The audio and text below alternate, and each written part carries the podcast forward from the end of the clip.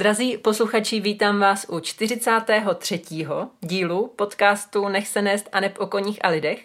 A máme tu hosta. To já mám vždycky velkou radost, když máme hosta.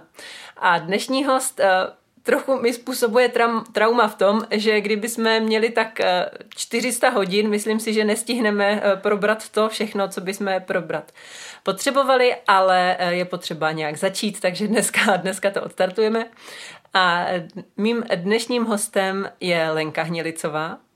Lenka uh, mi kdysi poslala e-mail s tím, že si myslí, že by měla v podcastu co říct. Já jsem se podívala na její stránky a zjistila jsem, že s ní musím tedy souhlasit. Takže jsem ráda, že se nám podařilo se domluvit. A tímto tě tady, Lenko, vítám. Dobrý den, zdravím posluchače. A já se asi nebudu vůbec snažit uh, Lenčiny aktivity a ty jsem chtěla říct pozadí, ale to zní špatně. Uh, řekněme, historii vylíčit sama, nechám to na ní, protože eh, to je opravdu natolik eh, bohaté prostředí, že bych určitě na něco zapomněla. Mm. Takže Lenko, můžu tě poprosit, abys nám mm. nejdřív řekla něco o sobě mm. a potom se vrhneme na tu tvoji historii, Aha. protože tam mě jako hodně, hodně zajímá. Mm. Tak o sobě. Já bych začala tím, že asi s koňma dělám přes 20 let. Uh, jako profesionálně, ale samozřejmě jsem měla takové jako i úniky do jiných sfér. A hmm, začínala jsem v zahraničí, pořádnou práci, jak kdyby s koňmi. A samozřejmě jsem tady dělala nějakou zemědělskou školu, potom nějakou nástavbu na koně a zjistila jsem, že tady v Česku jsme hodně jako pozadu a že když budu chtít opravdu se něco naučit, co to je to sebrání, connection a nějaký propojení s koněm, tak budu muset někde vyjet. No a našla jsem tehdy Monty Roberts, byl slavný takže já jsem uh, mu napsala dopis, že, že chci pracovat pro Monty Robertse a je do Ameriky a samozřejmě neodpověděl. Tak jsem si řekla, že do Ameriky musím sama, tak jsem si jako operka zařídila prostě Kalifornii a jela jsem do Ameriky jako operka.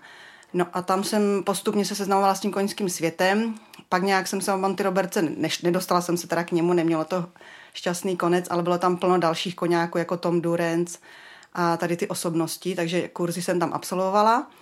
A trošku mě ten kovbojský svět tehdy nepřišel jako něco pro mě, protože to sami souvislo i s hudbou a, a s těma kloboukama a tak a pro mě to byla dost jako velká změna po Evropě. Tak jsem po Americe jela do Irska a v Irsku jsem si udělala školu BHS exam na koně, kdy vlastně jsem tam půl roku, to bylo takové work and study, že pracujete si to svoje vzdělání, což je tam, myslím, i doteď. A nechtěla jsem do Anglie přímo, Vybrala jsem si to Irsko, že mi to je blížší a byla jsem asi tři čtvrtě roku v Irsku v jedné škole, kousek od Dublinu a tam jsem si udělala tady ty zkoušky mezinárodní. A má to několik úrovní, tři stage a já jsem si udělala tu první a pak nějaký, eh, co mě nadchlo, že bych jezdila eh, s lidma na výšťky, takže zkoušky na tady tohle.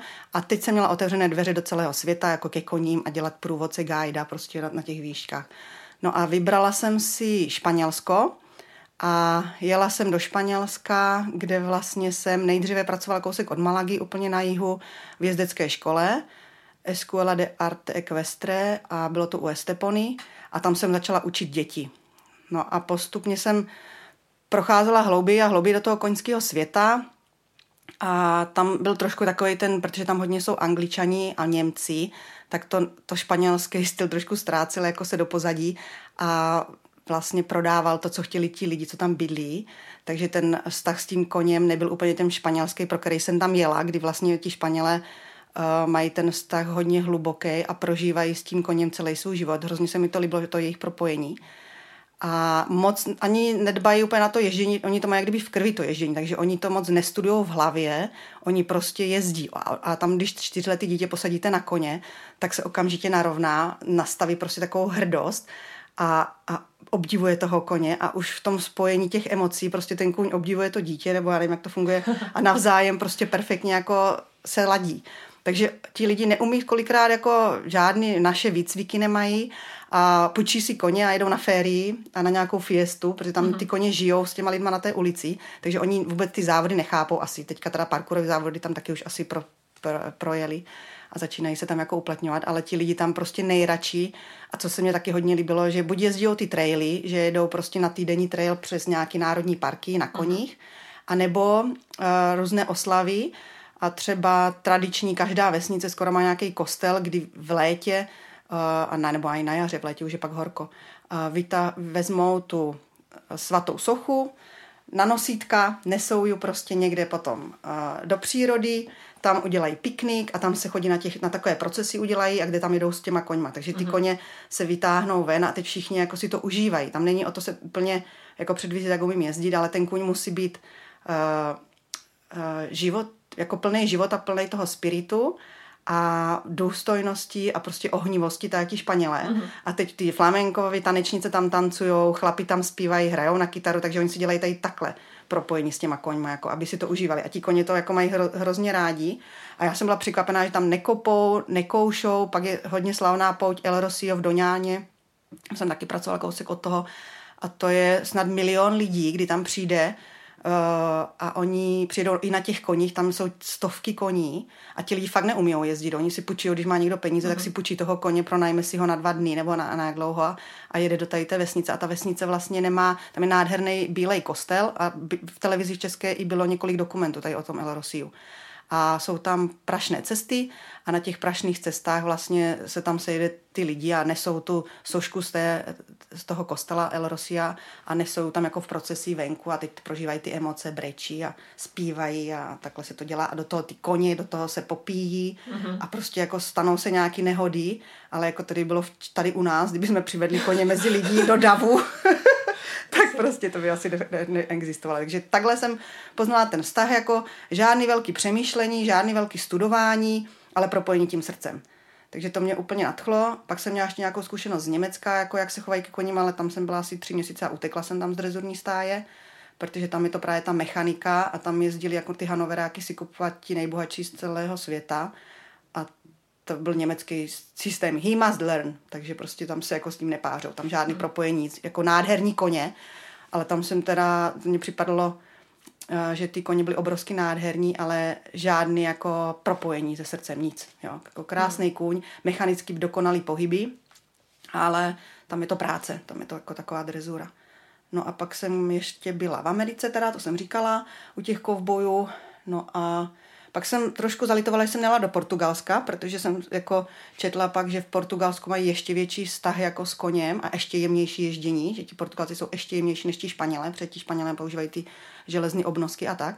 Takže to jsem pak zalitovala, že jsem nešla do toho mhm. Portugalska, mm. ale už jsem pak jako uh, nechtěla dál. Takže já jsem prožila asi 10 let jako v zahraničí různě s koňma a pak jsem se vrátila a koně jakože nechám, tak jsem dělala jako chvilku kavárnu svou, jsem si založila ale koně jsem si kopla jenom pro sebe a pak jsem prostě začala s těma koňma uh, i tady v Česku. A trošku jako naivně jsem si myslela, že budu učit, nazvala jsem to tehdy alternativní ježdění, že vlastně uh, uh, budu učit takový ten uh, přirozenější vztah s tím koněm přes to srdce a nejenom přes to myšlení, ale fakt jako přes ten obdíva na to napojení a přes ty emoce ale tehdy jsem ještě neměla dostatečně zkušeností, takže to mě bylo kolem 30, takže já jsem ještě neměla úplně jako to uchopený, neuměla jsem o tom mluvit hlavně, neměla jsem na to termíny, mm-hmm. takže se těžko učí něco, co neumíte těm lidem vysvětlit jako terminologicky. Mm-hmm. Jo, a říct, cítíš to, cítíš to, necítíš to, to, to nestačí, že? Mm-hmm. No a teďka poslední dobou, já jsem pak vlastně dělala ještě asi 10 let svůj vlastní ponyklub, to jsem nazvala Corazon a Nejdřív jsem učila dospělí, pak jsem se přesunula, že to pro mě připadlo mě složitý učit dospělí, tak jsem si řekla, že to bude jednodušší a zábavnější s dětma, tak jsem si koupila jako poníky. Já mám takový skromný podmínky, já jsem měla maximálně, myslím, 8 těch koní, teď mám 5, takže to nikdy nebylo prostě v nějakým velkým. Uh, jsem kousek od Olomouce, takže to bylo takové jako skromný a nechtěla jsem úplně jako do toho velkého biznisu a přetěžovat ty koně protože ty koně, když vlastníte a učíte na nich, tak je to jiný vztah, než když jste jenom někde zaměstnaní a ty hmm. koně nemáte s těma koňma žádný vztah. No a takže já mám už svoje koně, teď už mají právě přes 20 ty, ty moji koně a je to vlastně rodina. To je moje rodina, ty koně a jak stárnou a já taky nabírám ty zkušenosti, tak pomalu jsem víc a víc jako ztrácela nadšení z té výuky toho ježdění Uh, viděla jsem, jak ty děti se už mění, že dřív ještě před 15 rokama děcka dokázali i vyskočit na toho poníka fyzicky, byli jako schopní a zdatní. A jak ta fyzička upadá, jak vlastně ti děti už uh, fyzicky v tom těle moc to tělo neovládají a chtějí, aby ten koně poslouchal, ale neovládají vlastní mm-hmm. tělo a co ovládá toho koně. Takže já jsem byla v horší a horší situaci a horší a horší bylo někoho něco naučit. Tak jsem jako už asi tak 6-7 let zvažovala, že budu dělat terapie s koňmi, ale pořád jsem to neuměla nějak uchopit, aby to bylo jako uh, smysluplný a autentický. Samozřejmě inspirovala knížka od Lindy Kohanov, a dívala jsem se, jaký jsou možnosti. Tím, že umím anglicky, tak hodně si studuju z internetu, eh, kupuju si knížky v zahraničí a dívám se, jak se to dělá, jaký jsou způsoby. Bavila jsem se s nějakýma koněřkama, které dělají ty terapie s koňmi, nebo koučování s koňmi, ale taky vím, že to není jednoduchý, že, že prostě ještě u nás to není zvykem. A poslední mě, věc, co mě loni vlastně potkalo jako a nadchlo, byl emocionální horsemanship, který založil nebo pojmenoval takhle Loki Phillips, to je Australán, tak 30-letý kluk, který celý život dělal balet, dokonce v Polsku v Národním divadle baletil, takže z Austrálie odešel do Polska a byl celkem úspěšný baleták, do toho začal jezdit na koních a zjistil po nějakých dvou, třech letech, že vydělává na těch koních víc než na tom baletu, takže bude dobré uh, jako se věnovat víc těm koním, protože baletní kariéra samozřejmě není dlouhá a velice zajímavě mluví a od, odkrývá jako to prostředí toho uh, jako naleštěného blízkavého světa, že to tam ono není tak blízkavý, že většinou to je jenom takový pozlátko a že vlastně tam bylo úplně jinak. No a momentálně si ve Španělsku kupuje, uh, přestěhovává se z jihu na sever, a kupuje si tam nějakou svou finku a přesunuje tam ty svoje koně. On teda je taky začíná úplně skromně, koupil si dva koně jenom, možná jednoho i tak jako dostal spíš a spravuje si je. Mapuje tu svou cestu, jak vlastně s těma koňma pracuje. Takže to rozhodně není nějaký hogofogo, prostě perfektní, všecko naleštěný mm-hmm. a drahý. Úplně obyčejný koně. A teď teprve si koupil uh, hodně jako drahého koně Piorara za Espanol od jednoho influencera a tím se možná i hodně proslavil, jako že, že tady toho jednoho sledovali a natáčí teďka tady jako svůj příběh, jak spravuje tady tohohle koně.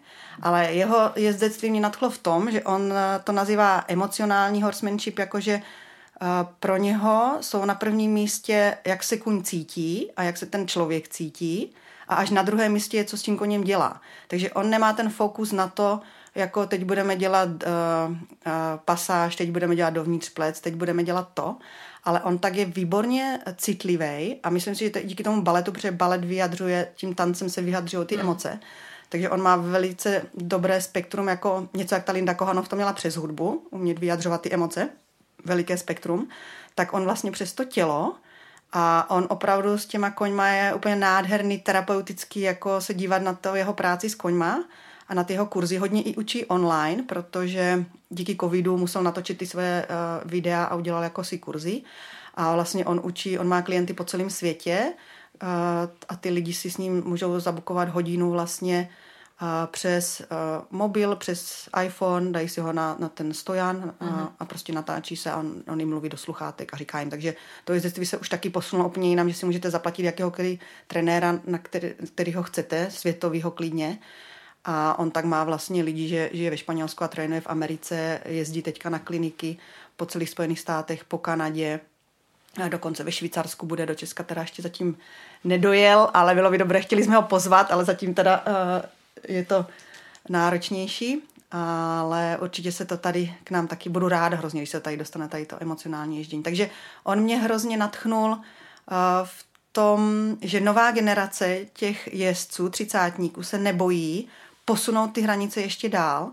A to, co třeba začal Pat Parelli a tady ti jezdci jako jemnější přístup k tomu koní, zmenšení toho tlaku, ne žádný lámání, bojování, tak on to posunul ještě, nebo oni to posunují ještě o další level, že jenom prostě jako tak dlouho vytváříme ten vztah na té bázi toho, že nás to baví, že jsme propojeni, že ten vztah je založený na důvěře, respektu, zájemnému porozumění a potom na tady tomhle staví teprve t- ten proces, co chcou dělat. Takže jako uh, jeho základní metoda je motherfall bonding, to je vlastně jako propojení na úrovni matka hříbě. U lidí se to používá uh, taky, bonding, mm-hmm. když se narodí mamince miminko, takže ho položí vlastně na to břicho a, a nastartovávají se tady ty instinkty. Takže on vyvinul svou vlastní metodu, kdy uh, tady přesto učí pochopit lidi, jaký to je mít vztah s koněm. A my vlastně kolikrát jsme taky už takové jako narušení, že my neumíme tu socializaci, nikdo nás to neučil, ty vztahy. Takže teďka máme možnost přes ty koně se učit vlastně vztahy mezi námi a, a podle poslední neuroscience, což uh, jsou velice zajímavé jako výzkumy, které potvrzují, že všechny savci, všichni savci jsme stejní a emoce u nás probíhají stejně už si dovolí říct, že i slepice mají emoce a věci už to úplně jako nezhazují, už ty výzkumy můžou jako prezentovat trošku, což bylo jak kdyby zakázaný. A teďka se pracuje už tady na té vědecké úrovni s tím, že se můžeme bavit o tom, jak funguje náš nervový systém a jak všichni savci se navzájem regulujeme, koregulujeme, a v každém stádě, nebo to můžeme říct o lidech i o koních, když jsme s někým v kontaktu ve společenství a bavíme se s někým nebo v nějaké skupině lidí, tak okamžitě se ladíme přes ten nervový systém na tu skupinu těch lidí a přizpůsobujeme se. A tomu se říká koregulace. Mm-hmm. Takže už to má krásný termíny, vědecky potvrzený, což si myslím, že koňáci ti opravdu vidí to věděli, že prostě ten kůň se na ně ladí, na ten jejich klid, na to prostě jejich soustředění a že spolu komunikujou. Ale furt se to dělalo jako, že je to něco ezo, něco jako nenormálního. Tak dneska už eh, nová, nová jak kdyby generace těch lidí hodně v Americe to sledují a mluví tady o tom. No, takže to se mi hodně líbí. A propojí to neuroscience s, co používají vědci pro lidi a pro léčení traumat a léčení našich jako problémů, tak to používají pro komunikaci s koňma. Takže prostě konečně mají nějakou terminologii, jak vysvětlovat lidem, jak si tvořit ten vztah a jak se navzájem napojovat, jak spolu komunikovat. Takže to jsem se úplně nadchla, tak to teďka studuju. Tady ty teorie, bohužel v češtině, ale už taky jsou videa. Pro lidi samozřejmě, ne pro koně. Takže teďka studuju tady tyhle věci a konečně mám nějaký slovník termínu a pojmů k tomu vysvětlit těm lidem vlastně, co se uh, na té emoční úrovni děje. Takže tvou teď aktuální ambicí je tohle přenášet ano. sem k nám no, do no, no. Takže já na stránkách překládám vlastně nějaké tady ty teorie, úplně se snažím stručně, vždycky mám několik zdrojů, a dělám si, je to vlastně, ty stránky upravuju tak, abych já tam taky mohla nahlídnout a podívat se vlastně a, a nestratila jsem ty informace, které jsem si vytáhla a které mě prostě zaujaly. Takže si tam dávám prostě o jsou to koňské stránky masáže koní, kde jsem začínala a dávala jsem tam jako videa, jak jsem masírovala koně, nebo jak masírovat svého koně a jak vlastně se s ním propojovat jenom přes ten pocit. No a postupně se mi ty stránky takhle obrovsky rozrůstají, že teď už tam mám informace hodně i pro traumatizovaný stavy, pro uh, co se používá na sklidnění našeho nervového systému, co funguje i pro lidi. A co mě překvapilo, že hodně ve světě už znají polyvagální teorii a to vlastně hodně koňáků používá Eh, na jako terminologii pro práci s koněm. Takže když teď poslouchám třeba na YouTube nějaký koňský rozhovory, eh, kdy eh, léčí koně nebo pracují s koňma, tak používají tady ten termín sympatikus, parasympatikus, v jakým je stavu ventral, vagus nerv a tady tyhle věci. Takže velice odborně. A to jsou 20 lety slečný, mm-hmm. který, protože nejde to jinak jako složitě obsat, takže oni tady takhle mluví a já si říkám, no já se to budu muset naučit, protože já jim nerozumím, co říkají. Takže to mě vtáhlo do toho, že jsem se k tomu dostala a jsem za to vděčná a mám vlastně takovou jako kdyby novou inspiraci, uh, jak jít teďka dál, nebo jak to předávat dál, protože konečně se to dá nějak jako popsat a pojmenovat. Já bych uh to, tohle teda máme za sebou stručný úvod, jo, bych jenom tak upozornila. Já bych se teď vrátila úplně na začátek. Aha. A trošku to jako si to rozeberem po částech. A, protože tam je spoustu věcí, co mě a, zajímá. Mm-hmm. A ty jsi říkala, že začínala vlastně tady na nějakém jakoby, učilišti nebo mm-hmm. střední škola, nebo co uh, to bylo? Myslím, že jsem měla učiliště a pak jsem si dělala nějakou jako specializaci na koně na stavbu. To bylo jezdec podnikatel tehdy. Mm-hmm. Ale jako to školství je 20 let pozadu pořád, takže to prostě... A jak se to tak jako stalo, že jsi se jako rozhodla prostě... Odjet? Půjdu do Ameriky, ty jsi do Ameriky hned. Aha, no. A jak, jak to bylo třeba složitý pro tebe, nebo co jsi pro to musela vlastně udělat? No, všechno? No, dneska je to úplně jednoduché díky těm eh, všem webům a všem informacím. Tehdy uh, Já vlastně, jo, já A to jsem se bavíme o jaké době zhruba? 8, no, 90. léta, jo, jako 95, 6. Mhm. No a tehdy vlastně byl jedině inzertní časopis Profit, nějaký tady jako co fungoval. A v Profitu byla inzerce nějaké ženy z Irska, která měla koně a hledala operku. Mhm. Takže já jsem se dostala prv, poprvé vlastně do Irska, eh, kdy jsem tam byla dělat tu operku, neuměla jsem teda anglicky, tam jsem nerozuměla fakt skoro nic, když ve škole jsem se učila, ale jako když pak přijdete do Irska, tak oni tak na vás mluví s tím přízvukem, že No, nic. jasně. No a byla jsem tam asi půl roku a starala jsem se o nějakou třiletou holčičku, takže asi za tři měsíce jsem rozuměla tak, jak to tříleté dítě. to jsem pochopila. A, a bydlela na pláži v Joughálu, bylo krásné místo. Jezdila jsem na pláži tehdy s koněm a poznala jsem tam toho Monty Robertse. Ona vlastně měla jednoho uh, tříletého velkého irského koně, nějakého v Irsku, tehdy se tam jezdilo hodně lidí kupovat ty parkourový koně. Mm-hmm. Čím větší, tím lepší. Takže měla nějakého obrovského koně, no a Monty Roberts ho obsedl za 10 minut, za 10 minut. To bylo prostě bez problému úplně. A já jsem, teda mě spadla brada a on tedy tak, jak kdyby začínal. Byl v té Anglii a udělal takový to tour mm-hmm. a předváděl, a anglická královna ho viděla a toho, jak kdyby proslavilo, protože ta anglická královna, když už něco předvádíte před ní, tak, tak to je úroveň. No a to mě nadchlo a říkám, jedu do Ameriky, že? Ale to trvalo ještě asi dva roky, než jsem se pak do té Ameriky dostala. No, jako oper, vždycky jako oper, protože tady nebyly žádný inzeráty, nic. Te, teď by mě zajímal třeba ten Monty Roberts konkrétně. Mm-hmm. já vím, že třeba já jsem byla hm, úplně děcko, to bylo možná 10, 11, mm-hmm. když jsem četla jako mm-hmm. tu jeho knížku. Mm-hmm. A to byla samozřejmě úplně první převratná knížka mm-hmm. na tohle téma. To tady bylo absolutně jako nový. Mm-hmm. A strašně mě to inspirovalo mm-hmm. tehdy a mm-hmm. jako to dítě mm-hmm. jsem se snažila jako mm-hmm. nějak na ty koně, samozřejmě absolutně jako bez reakce, ale uh-huh. jako snaha, minimálně proběhla tam nějaká snaha uh-huh. o tu komunikaci. Nicméně eh, třeba s postupem času, neviděla jsem to nikdy naživo, třeba jak se to děje, mm-hmm. ale s postupem času a z těch informací, co mám, mě třeba tahle technika už teď taky nepřipadá úplně jako v pohodě. No, jako co se pak tam v Americe o něm mluvilo, že, že to nemá, jako že by to on vymyslel a nacítil, ale že to má naučený od Toma Durence, od tady těch jako starých koňáků a že ti už o tom mluví dlouho. Horse Whispers se jim říká tady mm-hmm.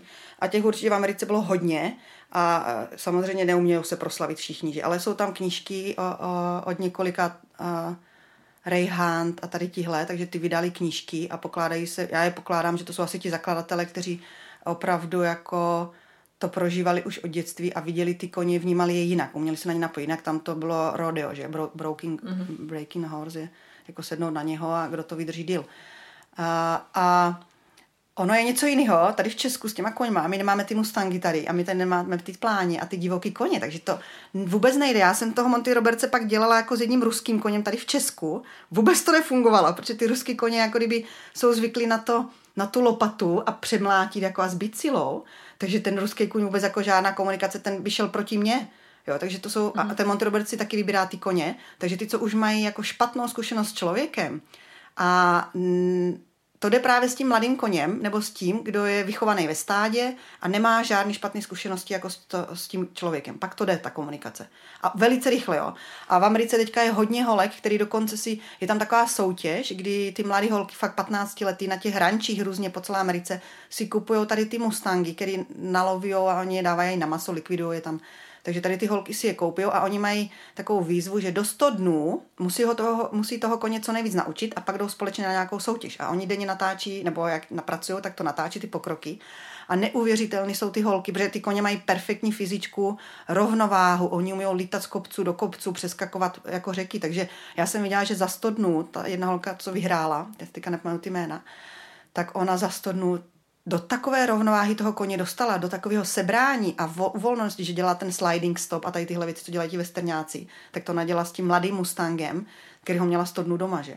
A tyhle holky potom vlastně se rekrutují, začnou jezdit po té Americe a pak učí ten vztah a oni to zase učí hodně přes ty triky, to, oni učí to lehnutí toho koně, sednutí, takže tam teďka je hodně jako moderní, že si zaplatíte kliniku, nebo ti majitele si pozvou tady ty slečny, a oni jim pracují s tím koněm a naučí je tady ten vztah, jak zpracovat s tím koněm. Ale říkám, američtí koně jsou úplně jiní než tady ti evropští.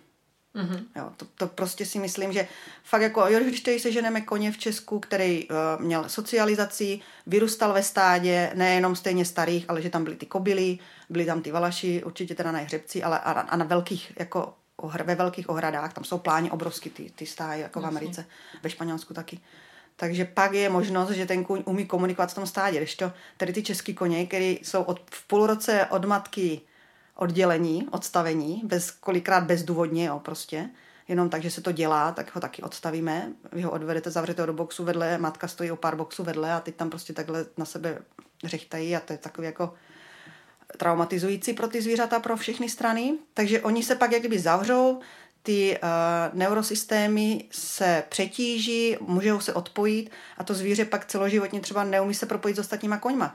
Nebo dostiháci, který jako do dvou, tří let jsou uh, chovaní jenom ve stejně starém stádě, v životě se nesetkali s nějakou kobylou starší jako, jenom prostě s těma výrostkama, takže se jenom koušou, kopou, mají tady takovýto hmm. chování, pak běhá na dostihách a pak si ho v pěti, šesti letech koupíte no tak ten kůň vůbec neumí se chovat. A jak s ním chcete dělat tady tu přirozenou komunikaci, když on nemá žádný zvyky z toho stáda, nemá žádný návyky socializace a neví, jak se k vám má chovat. Že? Takže to prostě, a to je problém, vím, že se to teďka taky celosvětově řeší, že vlastně nebo zrovna na tom emotional horsemanshipu se to řeší, jako, jak tady s těma koněma pracovat. Jsou pak šestiletí koně, s kterýma pět let ještě je učíte, aby mohl chodit s ostatníma koněma do výběhu a uměl se zapojit a s nima chovat. Že?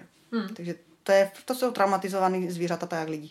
Neuměl se socializovat, neza, neuměl správně vycítit, co ten druhý kůň jako mu naznačuje a všechno se to musí naučit v tom stádě. Hmm. No, chov to je zase úplně, úplně, úplně, úplně další oblast. Uh-huh. A, takže v Irsku jsi viděla jakoby praktickou ukázku uh-huh. Monty Robertse uh-huh.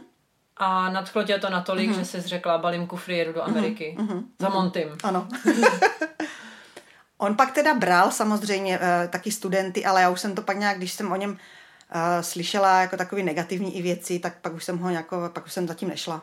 Jako, tam bylo fakt jiných jako A, klinik. Uh, předpokládám, že to byl teda velice, ještě z 90. let, že to byl velice jako velký kulturní šok, mm-hmm, Amerika. Mm-hmm. Uh, jaký bylo jezdectví tehdy, nebo mm-hmm, jak se třeba mm-hmm. tam chovají ke koním? A třeba klidně uh, to můžeš porovnat to, jak to bylo v té mm-hmm. době a jak, a vlastně, jak se to posunulo. posouvá. Uh, to bych řekla, že úplně takový boom to tehdy nebyl. Jakože kdo měl samozřejmě ohradu velkou, velký pastviny, tak ty koně nic nestály je. Tam byly levny ty koně, já jsem byla v Kalifornii a pak v Kolorádu. A nebyla se úplně v těch jako top, top luxusních stájích. A tam většinou pracovali Mexičani, že dělali to ty bobky a, a teď tam byli ti nejlepší trenéři a samozřejmě ti bohatí američané si tam platili ty koně. Takže tam bych jako se nepropasovala jedině jako za pár dolarů úplně házet ten hnůj. A to nebudu jako na úrovni toho Mexičana. Takže proto jsem měla jako do toho Irska se učit nějaký ty mezinárodní zkoušky, protože nějaká česká škola to jako nikoho taky nezajímalo, že jsem neuměla nějaké ježdění. No a Uh, já můžu říct třeba o tom Kolorádu. Uh, tam se to dělilo na to Anglii a na ten western. Samozřejmě v Americe víc ten western. Uh, parkury tam začínaly, nevím pořád ještě, jak je to poměrově dneska, ale lidem tam vyhovoval ten western, protože mohli jezdit na výšťky, mohli jezdit ven, mají tam hodně trailů, záleží v jakém státě, každý stát je úplně jiný. Mm-hmm. Takže já můžu mluvit fakt jenom o tom Colorado nebo té Kalifornii a tam jsou jako perfektně udělané traily. Eh, bylo tam zvykem, nebo co já jsem se pohybovala, byly vždycky ty koně venku, nebyly žádný boxy. Mm-hmm. Na nejvíc přístřežky. I v tom Kolorádu, kde je v zimě minus 30, prostě žádný moc boxy tam neměli. No a, a hodně přirozený jako ten chov, ani je moc nekuli, jsem tam ty přední jako kopita, když, když ty koně hodně pracovali a dělali třeba ty traily a vozili ty turisty. Samozřejmě to byl biznis, a ty dobří horsmeni byli tam proto, aby obsedli toho koně, co, tam, je, tam jsou mraky, miliony koní, tam prostě, jo, to, to nic taky je nestojí, tam mají obrovské ohrady, takže tam se jak kdyby chovají ty koně úplně sami, do toho tam měli asi i ty mustangy, které se dali koupit taky, různě pokřížení.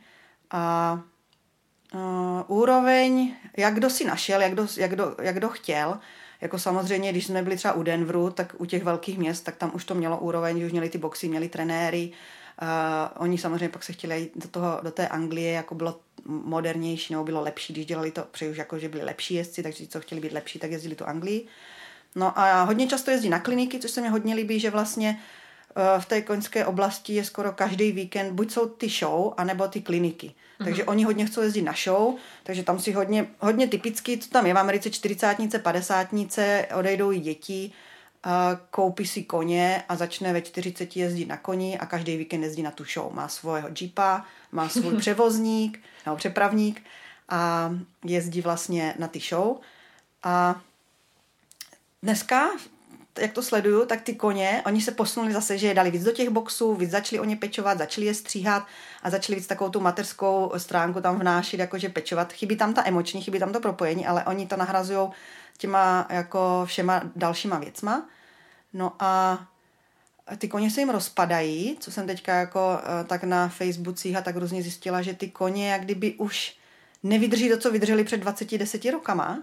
Fakt ten kůň už je dneska tak geneticky a dokonce já ještě sleduju jednu uh, slečnu, se jmenuje Celesta Lazaris a ta udělala výbornou věc. Ona založila Facebookovou skupinu, do které se teda já jsem si teda koupila dní kurz, myslela jsem, že si kupuju kurz, ale koupila jsem si přístup do její facebookové skupiny, soukromé, mm-hmm. kde jsou, uh, mně se to strašně líbí, tady ta platforma, kde tam má vlastně celosvětovou, jako kdyby, tam jsou holky z Anglie, z Německa, samozřejmě se tam mluví anglicky, a ona prezentuje svou metodu, kdy ona jako ona má taky tak 30 a z ní tam padají veterináři jako na záda a, a, a nechápu, jak ona to dokáže. Ona první perfektně trénovala koně, byla taková jako jestkyně, prodávala hodně koně, pak se na to, uh, pak s tím jakože sekla, protože si řekla, já spravím koně a pak nějaký ten člověk mu ho dám a za 14 dní ten kůň úplně stejně, jak byl. No.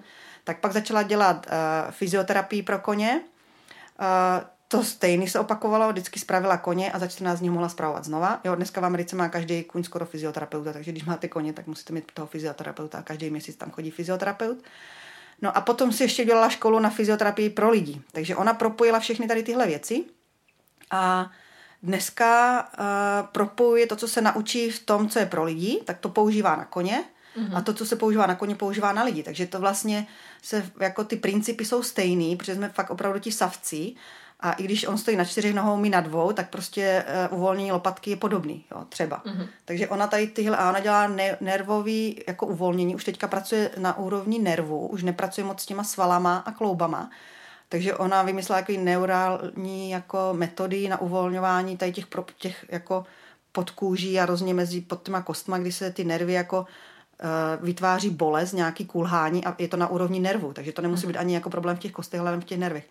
No takže ona má tady tu facebookovou skupinu, tam prezentuje tu svou metodu a, a, a ona teda prezentuje fakt jako takové věci, že i ti top rideři to, to používají a i ti obyčejní, co mají toho hobby koně v té mm-hmm. Americe. Takže to je hrozně fajn. A teď tam z toho celého světa každý vnáší nějaký svoje jako vhledy, co kde přečetl, fotky a takže to je taková platforma, já si myslím, že to je nový způsob jako vzdělávání, to úplně nadchlo, že vlastně jak může jeden člověk vědět všechno. Mm-hmm. Takže ona udělala prostor fakt jako pro tady tu skupinu těch uh, koňařek a ty tam a má tam asi osm základních dvouhodinových natočených jako rozhovorů svoje, ale pak ještě ty ostatní. Takže princip toho kurzu je v tom, že já se vstoupím do té skupiny, poslechnu si těch osm základních, což ještě nemám ani jako doposlouchaný, těch videí na tu její metodu a co ona učí, jako co mě nadchlo, a na tom neříká bonding, eh, ale ona učí třeba základní věc, jenom že s tím koněm stojíte a držíte ho na tom vodítku a jenom čekáte, až ten kůň dá hlavu dolů a uvolní se. A je úplně, ono se tomu říká ventral vagus jako nerve systém, že je v tom stavu, kdy je připravený vnímat, poslouchat a je vlastně v pocitu bezpečí. Mm-hmm. A dokud ten kůň nemá ten pocit bezpečí, dokud nemá tu hlavu dole, a není uvolněný a nevěří vám, tak nemá cenu dělat jakýkoliv výcvik. Protože pak ten výcvik je založený na tom stresu, ten kuň teda všecko dělá, ale je to založeno na tom strachu, stresu a právě, že za 5-6 let ten kuň se rozpadne a už jenom platíte ty veterináře, to všechno a, a pak mm-hmm. to mhm. trvá hrozně těžko. Takže ta její celá skupina a má už plno holek vytrénovaných, který prošli tím jejím tréninkem, dělá taky hodně online, jako ty kurzy, do toho se ale nebudu pouštět, ale má fakt jako online, připravuje teďka online vyloženě tu svou metodu, má to tři, čtyři jako základní pilíře, tomu říká, a první pilíř je tady tohle. Druhý pilíř je pak prostě už ten kůň, že si balí ale sám a zvedá ten kohoutek. A to se dělá příjemným couvnutím, jenom na značení mm-hmm. rukou. Takže druhý jako krok je to sebrání, a, ale že ten kůň ten pocit jako vlastní, že, že ví, o co jde a že to cítí v tom těle. Ne, že to je mhm. naučený jako mechanicky, ale že ten kůň vlastní ten pocit No a další pak už je jako víc to přenešení váhy dozadu, a to třeba učí ten, i ten Loki, A když tu váhu přenese ten kůň dozadu a zbalí se, tak on říkal, velice často ty koně můžou přejít do té agresivity nebo do nějakého, že se tím nastartuje nějaký druh uh, jako chování, který je uh, typický třeba pro ty španělský koně, že se předvádí před klisnou, no tak mm-hmm. prostě tam nastoupí ta agresivita, jo. A my je mm-hmm. pak mhm. trestáme za to, že prostě je agresivní nebo něco.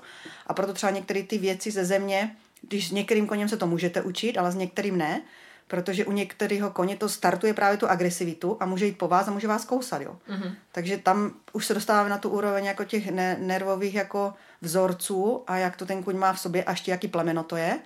A, a takhle pracují, no. Pak tam jsou ještě behavioristy, to je vlastně jsou holky, co studují uh, chování koně, jsou specialistky na to. A to se jmenuje jedna Tara Davis, tam je na Instagramu a ta vlastně dělá taky ve volnosti. A ta připravuje teďka online kurzy, že během dvou, tří let by už to taky měla jako připravit. A tady tyhle holky se mezi sebou baví, dělají společně vlastně taky podcasty a předávají si ty svoje zkušenosti. A už to není o tom soupeření vůbec, ale fakt mm-hmm. jako o tom posunování to někam dál jako aby ty koně netrpěli a aby jsme z toho dostali jako tu krásu a, a to, co vlastně by nám měli dát. No, tak budíš nám zápas vzorem. no, teda. no, no, to tak. Pozoruješ eh, tohle, že už se nějak posunuje i k nám? vůbec. Vůbec, no, jako, protože je to v angličtině, takže to je překážka. A co třeba tak na YouTube ještě sleduju, uh, nějaký ty mladé holky, co vlastně tady jako dělají ten trénink s těma koňma, tak je to na sílu většinou všecko. Jako hmm. Je to trošku jako schovaný tam ta síla, uh, ale rozhodně jako je to vždycky jako o tom, já to zvládnu, jako, že toho koně přetlačím a ne, nerespektuju vůbec, proč to hmm. ten kůň nedělá. Ani se nesnažím pochopit, proč to ten kůň nechce udělat, jestli třeba má nějaký fyzický problém, nebo mentální, nebo proč mě neposlouchá, co mě tím naznačuje. Vůbec žádná komunikace. Jako já tam nevnímám tady Jo, jo, je třeba VIA, nebo tady ty holky, co dělají úplně ze země s těma koňma ve volnosti, mm-hmm.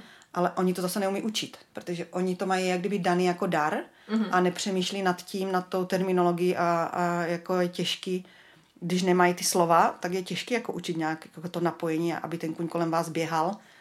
A právě, že v té Americe a v cizině už se baví o vibracích, o energii, jak vlastně, když dělám ve volnosti s koněm, jak musím jako tu energii svou jako urychlit, pozvednout, dostat ho do, do akce a pak zase vypnout a sklidnit se. Mm-hmm. to, to už je běžný tam, jako, kdy oni na těch, a i v té Americe, i ti kovbojové, to už tehdy myslím mluvili, jako že, že musím jako jak rádio se naladit jako podle toho, co chci hrát, že? Takže buď budu hrát klus, tak si naladím něco rychlejšího, nebo budu hrát jako krok a pracuji u sebe ve svém těle a ne na tom koni, takže...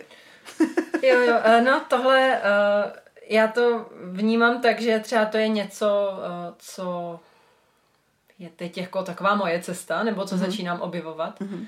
A taky to vnímám tak, že ještě teď se na to tady dost kouká jako na nějakou černou magii, jako na něco fakt divného. Mm-hmm. A uh, věřím, že uh, to může být pro spoustu lidí jako těžký se i do něčeho takového pustit, protože to veřejné mínění prostě tomu zatím ještě nakloněno mm. není. Mm.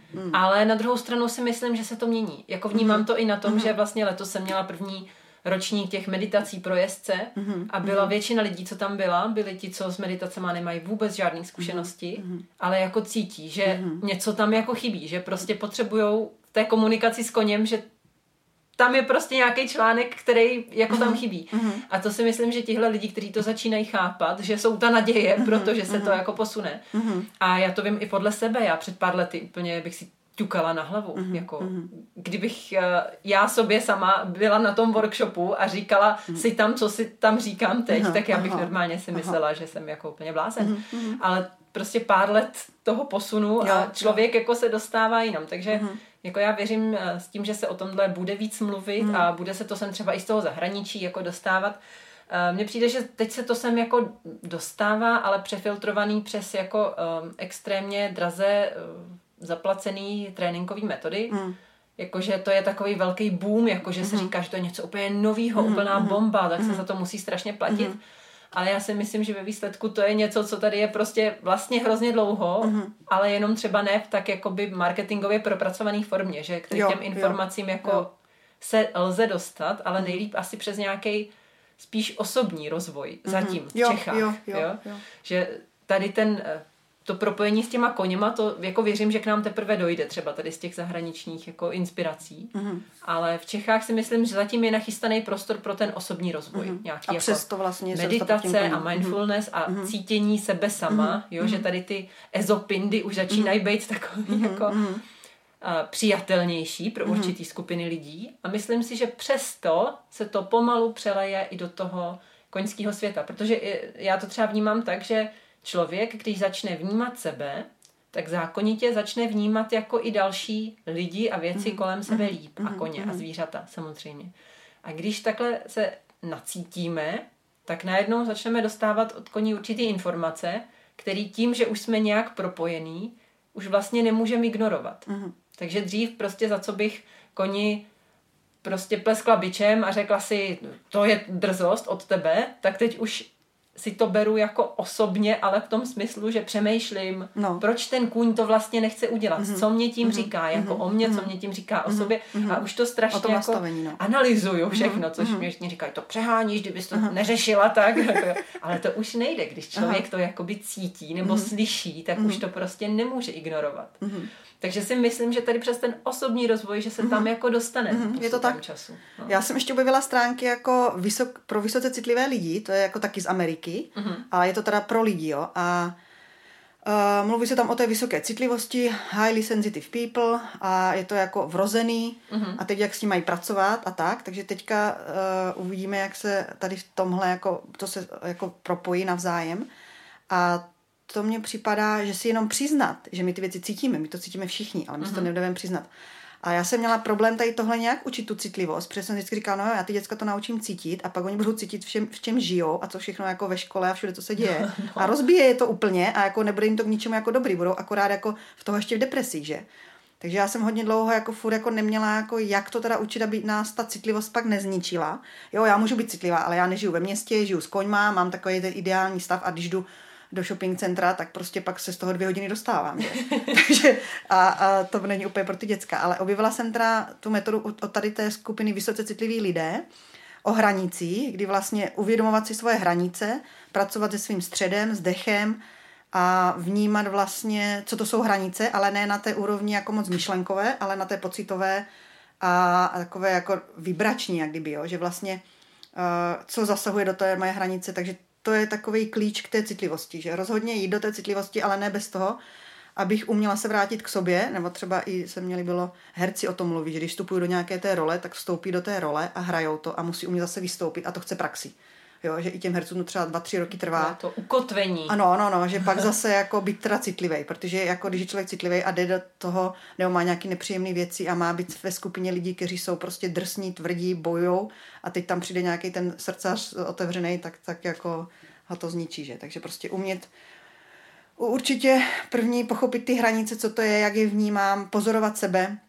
Já teďka vlastně na ten web dávám takový jako taky online, jako se snažím kurzy na, to, eh, na tu svou citlivost a informace k tomu a pracuji na sobě a pozoruju svůj nervový systém, baví mě to teda.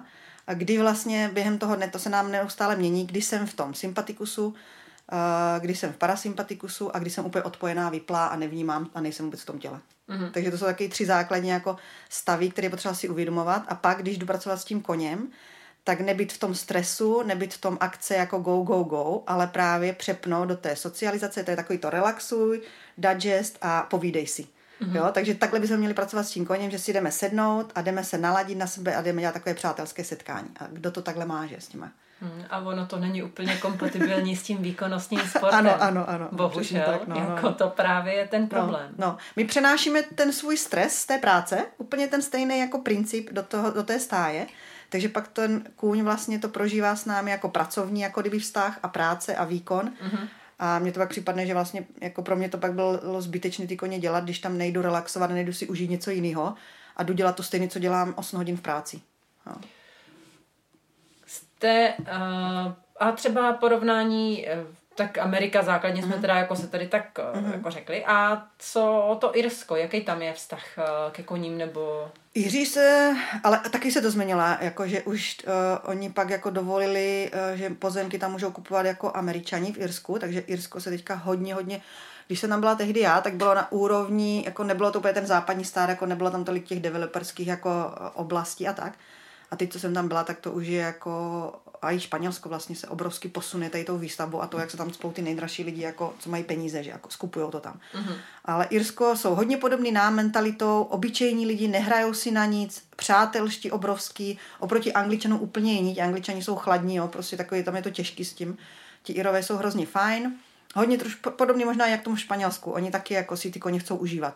A tehdy prostě přijeli s Rezavým, na nějaké ty parkury, furt někde skáčou, furt mají nějaké závody o víkendech, takže tam mm. se mhm. všichni tam skáčou v tom Irsku a neřeší to moc technicky. Oni hlavně tomu koňovi nezavaz. Mě tam učili skákat, běž tam, tam si koně na pole, nebo na, do té ohrady, mají tam všude ty military překážky, jako spadly kmeny a běž tam skákat. A tak se to učí, že? Vůbec nikoho nic neučí. Běž jsem tam nějaký hodiny, ale vůbec to jako neřeší nějak jako levá ruka, pravá noha, kam co dát, ne, jako ne, prostě. Hlavně mu nezavaz, hlavně mu nezavaz a nech to na tom koňovi a důvěřuj, že uvolní se a jdi s tím. No a líbilo se mně, že tam vlastně tehdy byl úplně jiný takový jako přátelštější svět než u nás, kdy na těch závodech se setkávali ti profesionálové, kteří si tam měli zaskákat, přijeli tam s kamionem, seděli na koni, četli si noviny, počkali, až přijde na ně řada a byli rádi, že jim někdo zvedá ty překážky, nebo že tam prostě kolem nich někdo, že nemusí nic jako chystat. A do toho tam jezdili ti obyčejní jako lidi, s rezavýma autama, díravýma prostě a pak všichni ty děcka hráli fotbal na té louce a hmm. hrozně jako přátelský vztahy. Vůbec to nebylo jako rozlišený, jako že já jsem lepší, já mám lepší auto, tak prostě lepší jako jezdím. Tak to se mně hrozně líbilo, že to byla taková, jak kdyby uh, party víkendová a nějaká jako, ani to skákání mi nepřišlo úplně tak důležitý, ale spíš to, že byli spolu a mm-hmm. pak mhm. tam jako na té louce všichni děcka běhali, hráli ten fotbal, milují fotbal ti Jiři.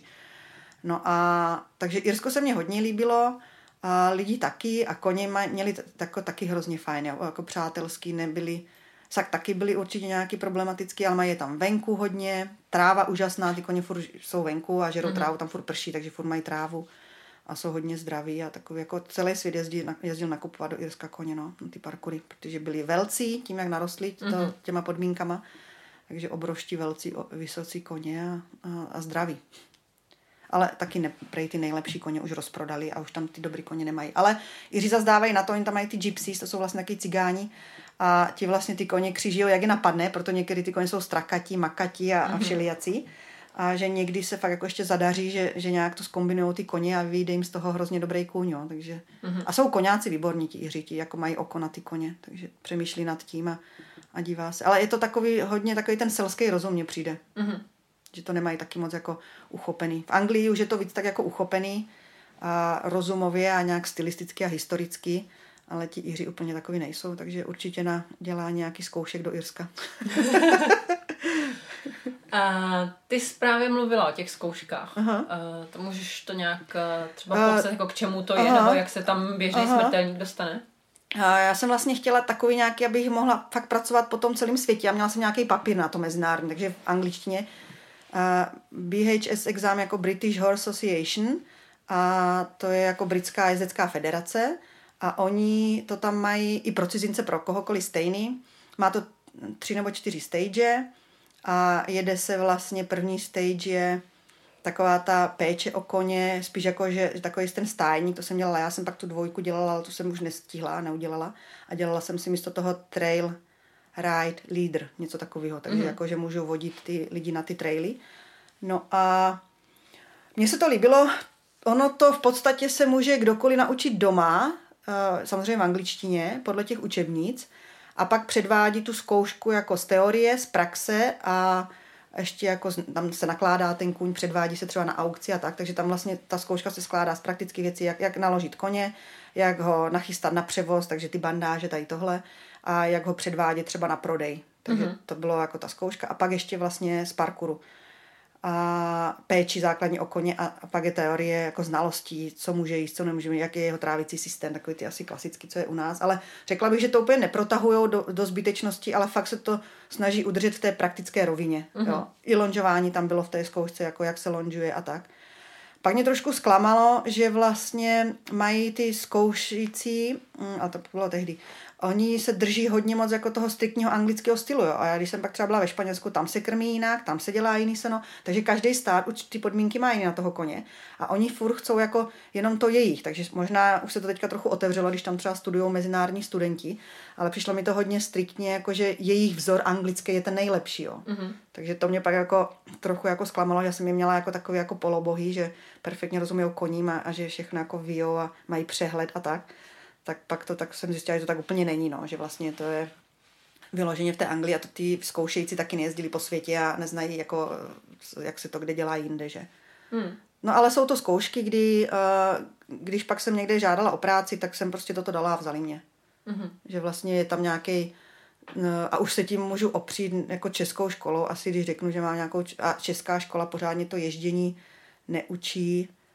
Uh, a na myslím. toho trail uh, ride, leader. Ride, tam se uh, to, to bylo, probíhalo, jo, to se jelo ven, uh, kdy vlastně samozřejmě taky musí umět nachystat ty koně, odhadnout, uh, rozdělit jako jezdce, aby spárovat jezdce s koněm, uh-huh. aby jako fyzicky, hmotnostně a tak.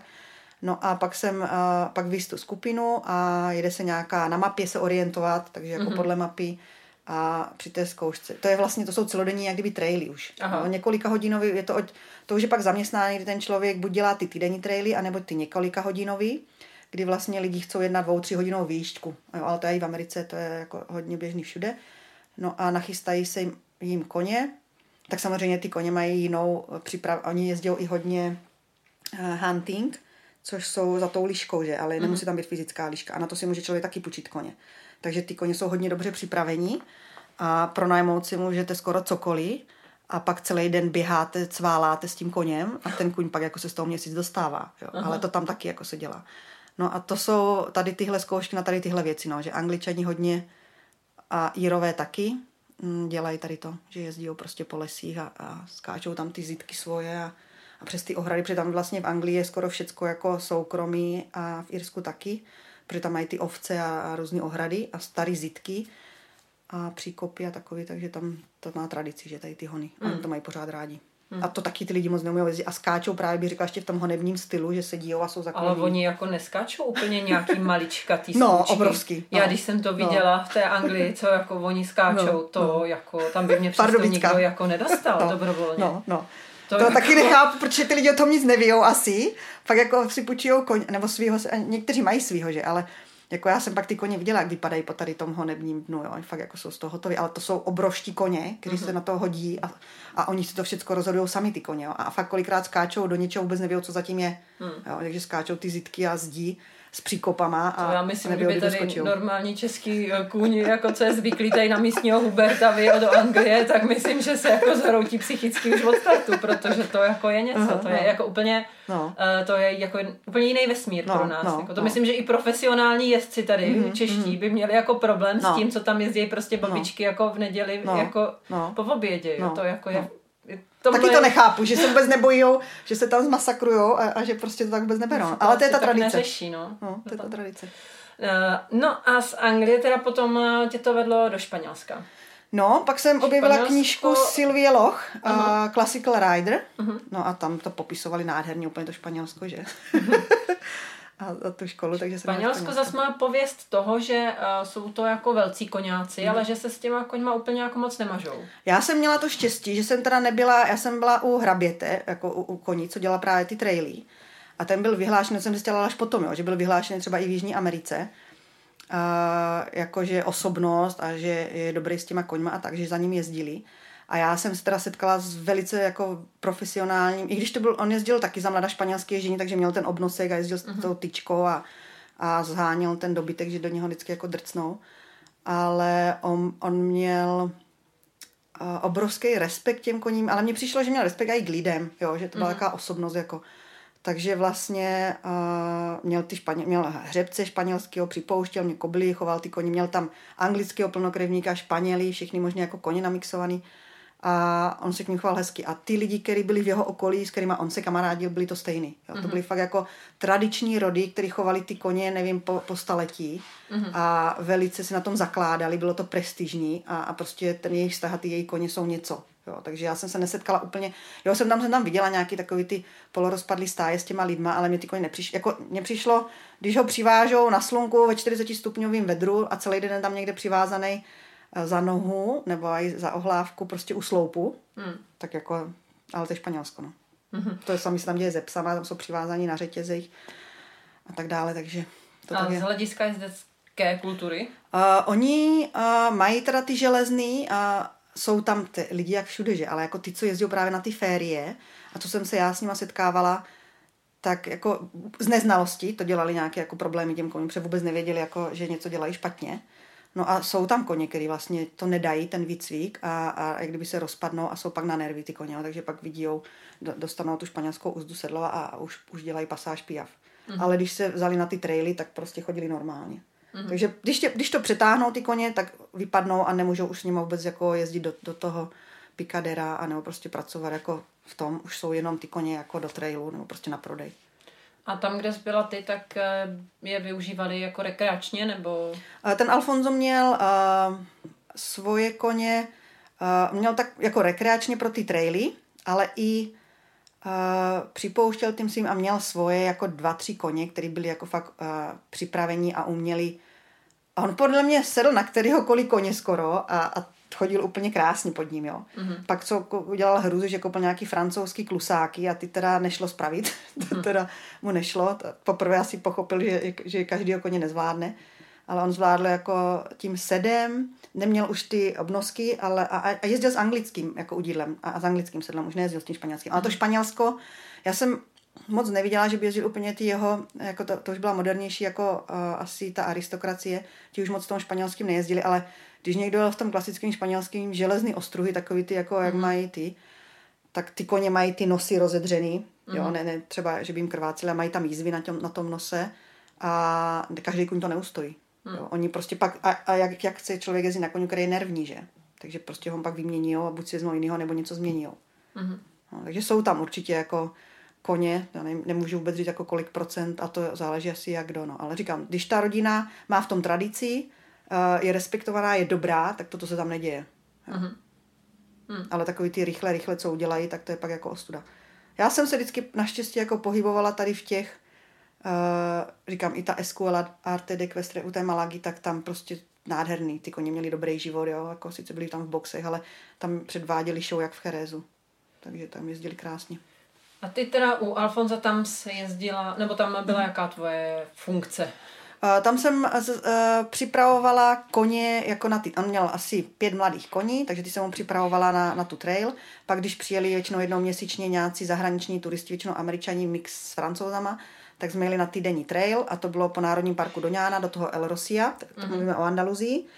A um, vlastně ti lidi proži, my jsme ty koně dvakrát asi přesunovali jako uh, nákladákama a mm-hmm. většinou přijelo asi tak 10, maximálně myslím 15 lidí a jel s ním on jako průvodce a ještě Maria Elena, ta dělá ty koně taky jako pro traily a oni a dělali tu týdenní trail, no většinou od rána třeba od deseti se sedlo na koních a přijeli třeba v 8 hodin večerně na nějaký místo, většinou na nějakou finku, starou někde mezi olivama, kde měl domluvený vlastně ustájení a, a přespání a, a pohoštění.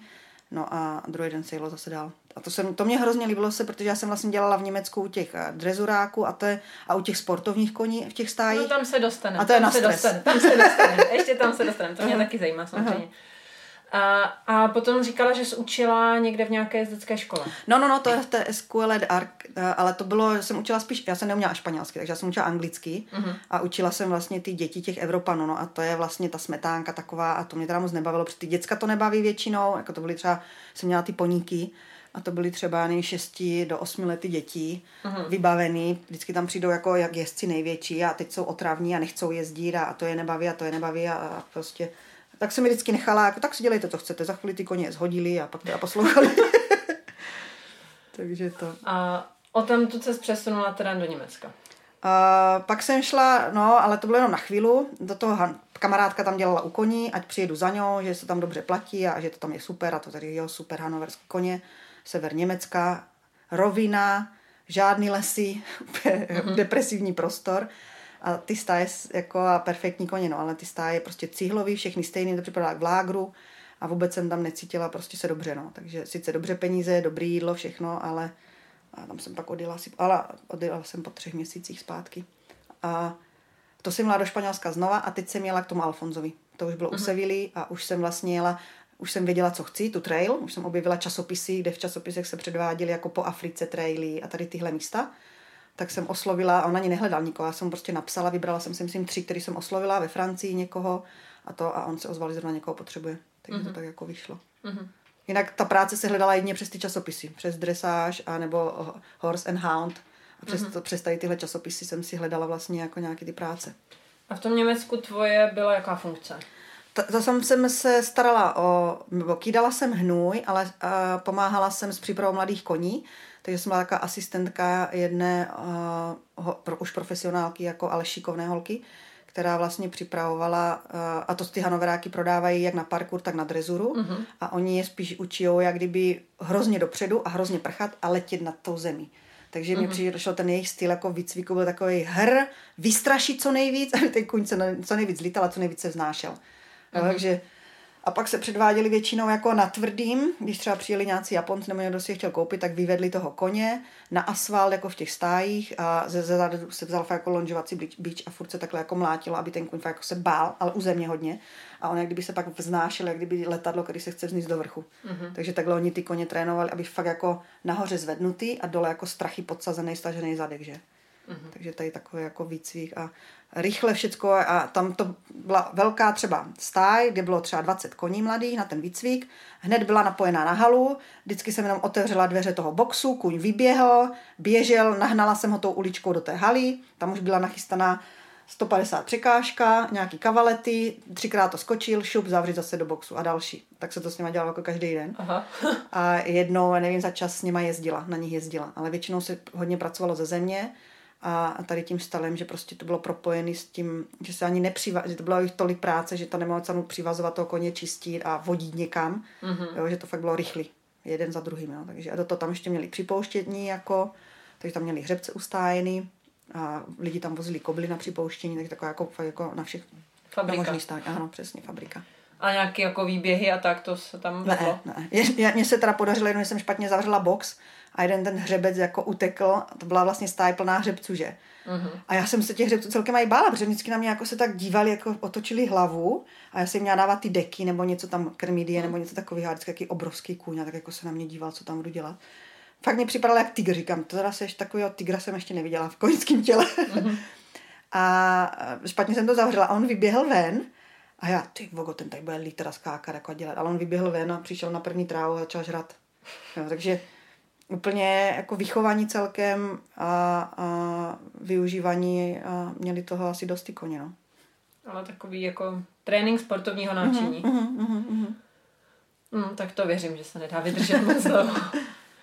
A o tom teď se teda vrátila do Španělska. Uh-huh. A tam jsem už dělala to Alfonze a tam jsem dělala jako s přestávkami. Na, na léto jsem jezdila do Česka a uh, jaro, leto, jaro, podzim, zima jsem byla tam, protože tam vlastně v té Andaluzii je pořád jak kdyby na jaře u nás, uh-huh. přes tu zimu, tak to bylo fajn. A ty traily vlastně se v létě nedělají, protože je hrozně horko. Ani se moc v létě nejezdí, až večer třeba nebo tak. Uh-huh. Takže tam jsem pracovala a vždycky jako přes tady, a asi pět let nebo šest let jsem tam tak jezdila, pak už jsem to taky, pak jsem vlastně přijela sem a že budu dělat koně tady. A já jsem přijela s myšlenkou, že budu dělat ty traily, po České republice, což jsem jako hrozně, ještě Bouzovsko, tam jak konalo mm-hmm. toho Olomouci, tam je fakt jako krásný. A teď ještě tady v České republice se dá jezdit skoro všude, že? Tady nemáme soukromí, jako, takže může mm. člověk do lesa a tak. Takže může si přivést 10 lidí a jezdit. No jenom, že tady to ztroskotala na tom, že vlastně my nemáme tak dobře připravený koně a, a sedla a tak jako na takové úrovni, ale cenu chceme dát stejnou. Já jsem chtěla domluvit s někým tady tohle.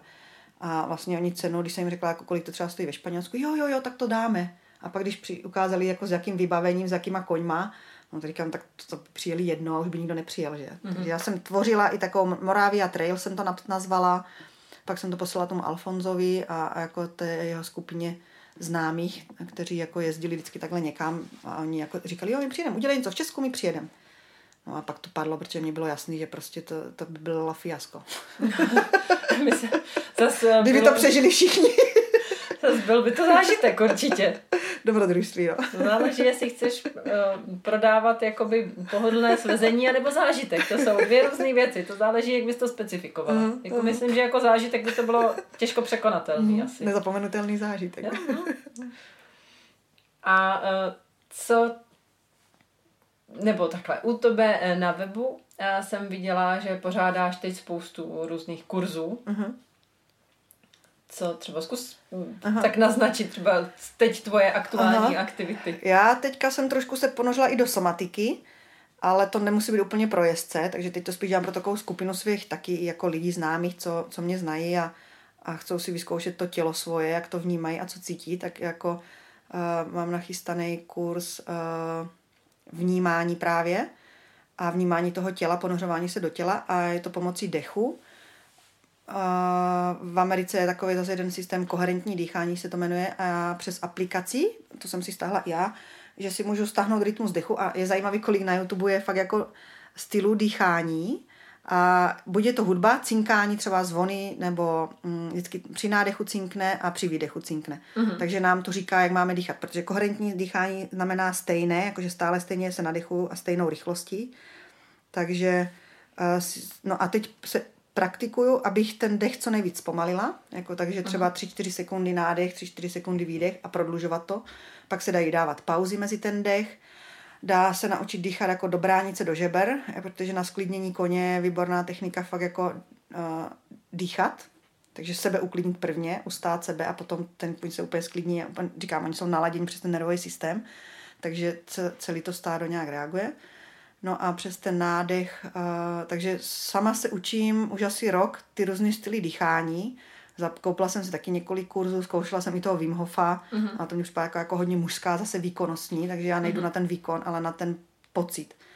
A somatika učí vnímat to tělo. A vím, že když jsem jezdila na koních, jako fakt těch 5 koní denně a byla jsem v tom Španělsku úplně v jiném světě, vyrelaxovaná, takže jsem se úplně změnila a moje sebevědomí a postoj bylo úplně jinde, než pak tady, když jsem se vrátila do Česka a všechno jsem to jako ztratila. Uh-huh. A já teďka vím, že už nemám na to, abych jezdila 4-5 hodin denně na koni a tak hledám způsoby, jak vlastně se narovnat, rozdýchat, uvolnit, bez toho, abych ty 4 hodiny seděla na tom koni. Takže abych uh-huh. uh, si to vědomě nějak připravovala a já teďka cvičím jak kdyby hodně v posteli, protože zase somatiky je důležité být v pocitu bezpečí. Na první je bezpečí vždycky. Uh-huh. Takže první, jak já už ani moc necvičím nějaký, jako cvičila jsem tajčí a tak, ale už jsem taková jako líná, protože pohybu mám dost, fyzické práce mám taky dost. Takže ještě cvičit, jako to už mě nebaví. Takže teďka dělám somatické cvičení a to je fakt jako tam, kde se cítím bezpečně, to je v posteli. Takže ráno, večer v posteli je to v rámci toho dýchání, zapnu si na mobilu to dýchání, abych udržovala stejný dech. Mm-hmm. A do toho prostě se nadechuju různě do těla, dopředu, dozadu a uvolňuji přední část těla, zadní část těla, mm-hmm. ale ne všechno najednou, jo. Pak pravou a levou stranu. Takže abych všude v těle měla stejný pocit, abych cítila energeticky, co se děje přede mnou, jak, jako, co je přede mnou, za mnou a vedle mě. Mm-hmm. Protože klasicky u těch koňáků víte, ten, ten člověk, jako když je dobrý koňák, tak ví, že se něco chystá a podívá se tam. Já to znám, když jsem učila hodně děcka, tak jako jsem vycítila, že se něco bude dít jo, a hodně věcem jsem předešla. Takže jako mm-hmm. fakt jako je to potřeba jako vnímat a být třeba i zády, ale už cítím, že za mnou se ta energie nějak hromadí a rychle se otočit a říct, sklidnit to tam. Takže tohle, ta, s tímhle pracuju a teďka dělám, takže ten cit, to už jsem dala i na online jako takový kurz a teď jako hledám na tu vnitřní sílu a to je hodně právě spojený s tím sebráním a je to hodně podobný u koní i u lidí, takže to sebrání je podsazení a bojovníci, tajči, jakýkoliv fakt bojovníci, úplně stejný princip, podsadit se, jo, přikleknout, nemůžu rovně stát takhle a jít bojovat, jo, podsadit se, dostat se z hlavy do toho těla, do toho středu, vnímat, odkud teda přijde uh, nějaká akce, na kterou budu reagovat, takže jsem připravená pohnout se jakýmkoliv směrem, to sami v tom sebrání u koně, mm-hmm. musí být připravené i dopředu, doprava, doleva, dozadu.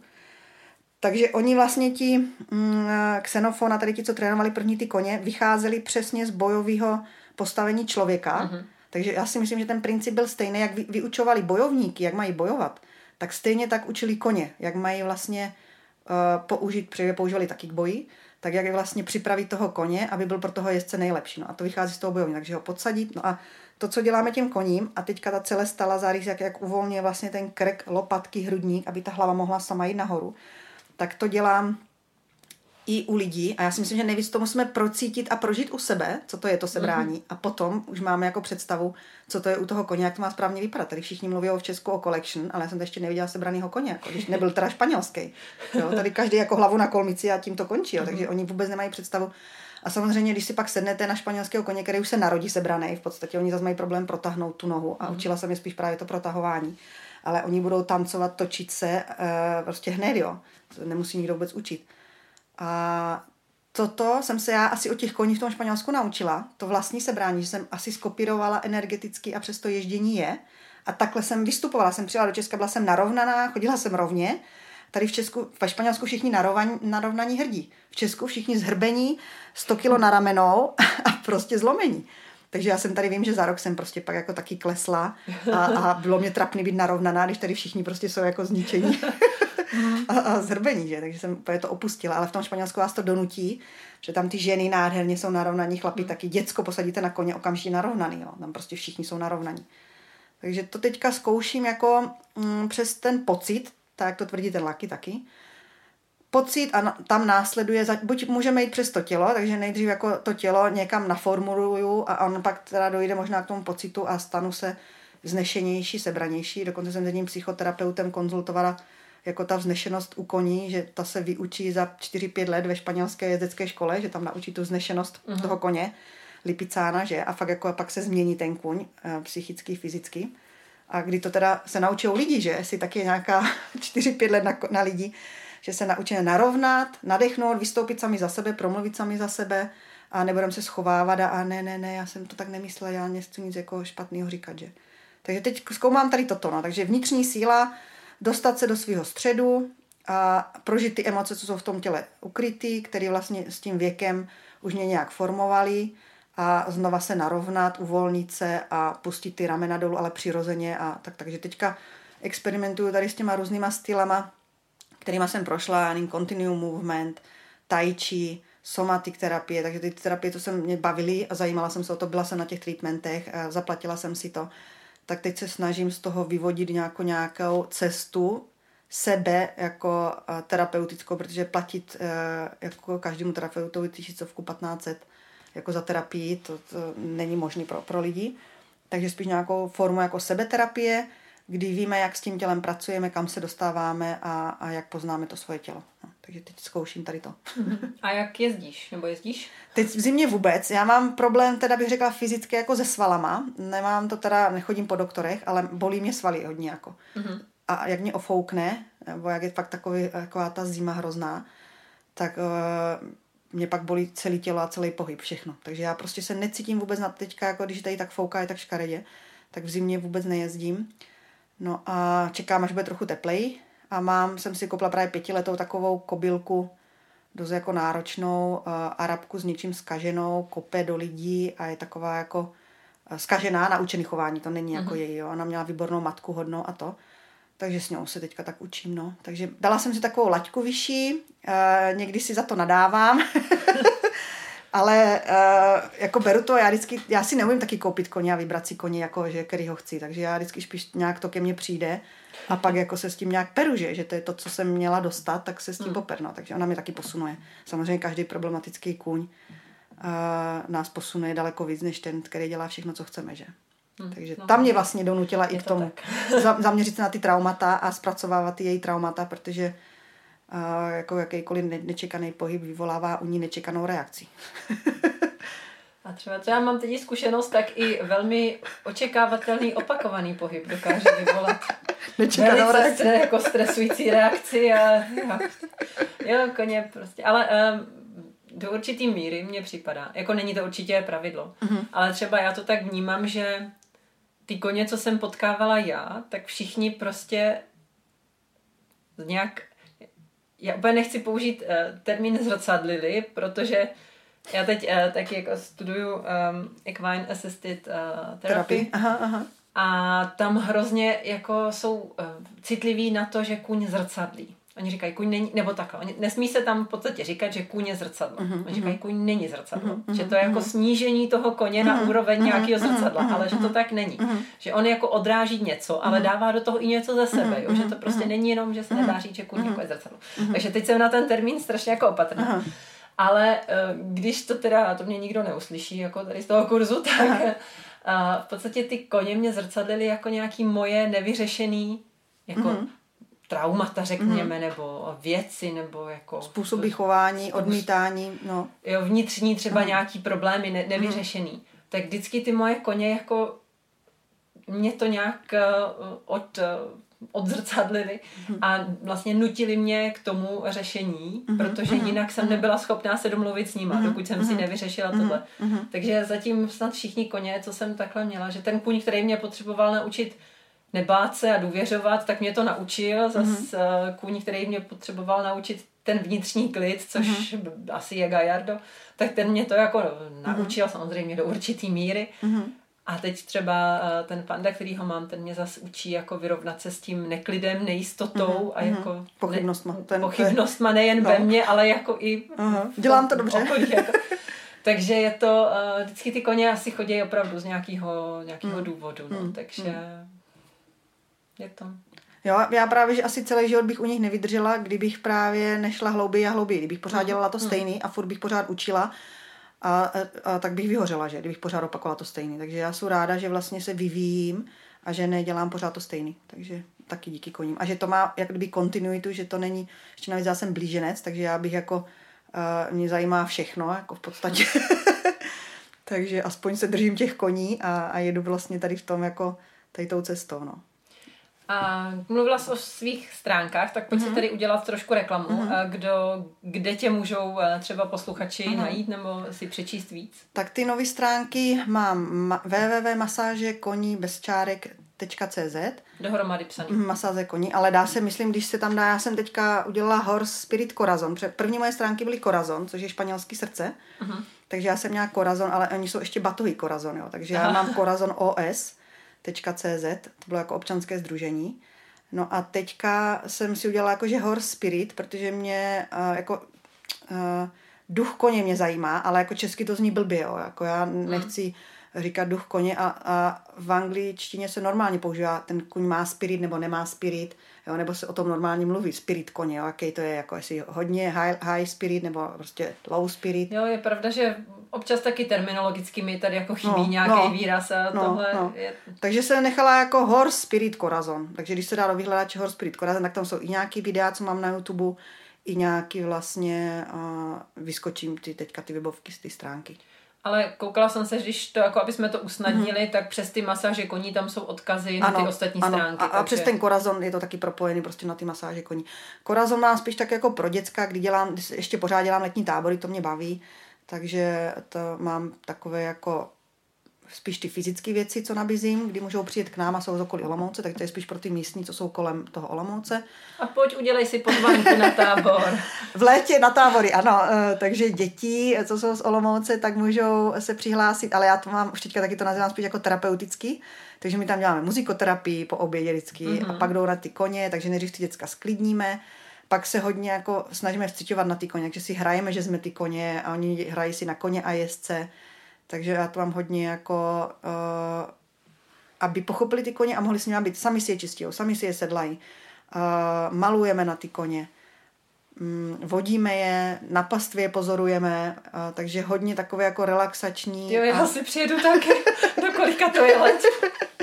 no, chci pak dělat něco pro ženy, protože já jsem vlastně dělala to malování na koně je úžasný, že, že si pustíme nějakou hudbu a s dětskama malujeme, ale to je terapie pro každého, kdo má koně, jo. Mm-hmm. To jsou, a na YouTube jsem viděla pár jako krásných fotek, jako co všechno se dá na ty koně namalovat, jak se dají na indiánsky třeba styly, že jak se Dá indiáni se vyrývat do bahna, to by, že bych dělala Míchala jsem, to ano, já jsem, míchá se jíl, jíl normálně, takový ten jíl hnusný, míchám s tonovacíma barvama, a pak to smijeme, že? Ale tím, mm. že to je hodně na podkladu toho jílu, takže to je jak kdyby omítka. Zkoušeli jsme křídama, namočit křídu, křídama, zkoušeli jsme potravinářský barvy s moukou, ale to nemělo moc hezky jako odstíny, takže mm. nejlepší jsou jako křídy nebo ty tónovací barvy na malování, normálně s hlínkou, s hlíněnou, jako s hlínou a udělat si barvy. Mm. No a takže pak jsme je nafotili krásně, že? A pak jsme vlastně je zase umili že to je takový dobrý jako nápad dělat nějaký terapeutický den.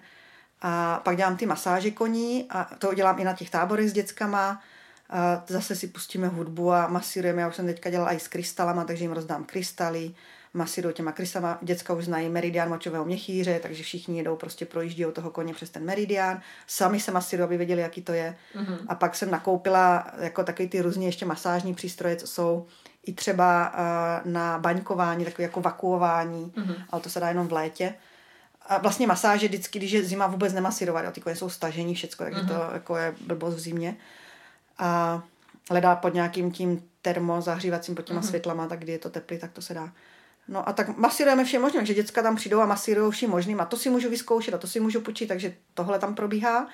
No a pak děláme a i jezdí teda. Jezdí mi, jezdí taky, no, každý den jako pak. Ale já u mě jezdí bez sedla většinou a bez úzdy. Takže jezdí mm. na nákrčácích. Jezdíme teda v ohraničeném prostoru, ale už mám holky, co ke mně chodili díl, tak s těma jezdíme ven na těch nákrčácích a to. Mm-hmm. Takže učím tady toto. Aby fakt jako byli v tom těle, protože když nemám tu úzdu, tak jak toho koní řídím, jenom tím tělem. Takže to je nejrychlejší cesta naučit se jezdit jako v uzavřeném prostoru, kde je to bezpečný, bez sedla, nebo na ped, máme pedy hodně, takže na těch pedech, abych cítila toho koně, jak se hýbe a neměla tu sebejistotu, že nespadnu a kde si co si prostě respektovala sebe, svou rovnováhu, rovnováhu toho koně a, učí se jezdit tady takhle. Takže fakt malýma krouž, krouč, krůčkama a, a ne, že prostě za týden na táboře jezdí, klusají, cválají a skáčou. No. No. Tak jo, Uh, já děkuji strašně moc, že jsi sem uh, vážila cestu. Děkuji za velmi inspirativní povídání a myslím, že všichni teď budou hledat spoustu stránek a uh, odkazů a tak. A myslím, že určitě se ještě někdy potkáme a budeme uh-huh. třeba pokračovat v nějakým tématu, uh-huh. takže třeba i uh-huh. tedy posluchače vyzývám, kdyby vás napadaly nějaký doplňující otázky k tomuhle uh-huh. a, nebo případně nějaký další věci, tak buď uh-huh. můžete psát samozřejmě přímo Lence, nebo napište i mě a my třeba vymyslíme na nějaké tematické uh-huh. pokračování, protože Lenka si toho by ještě mohla hodně, hodně říct. Uh-huh. A ještě jednou teda děkuji moc a bylo to moc příjemné. Tak děkuji za setkání, jsem ráda, že to klaplo a že jsme si tak hezky popovídali. Tak děkuji. A u dalšího podcastu se budu těšit na slyšenou.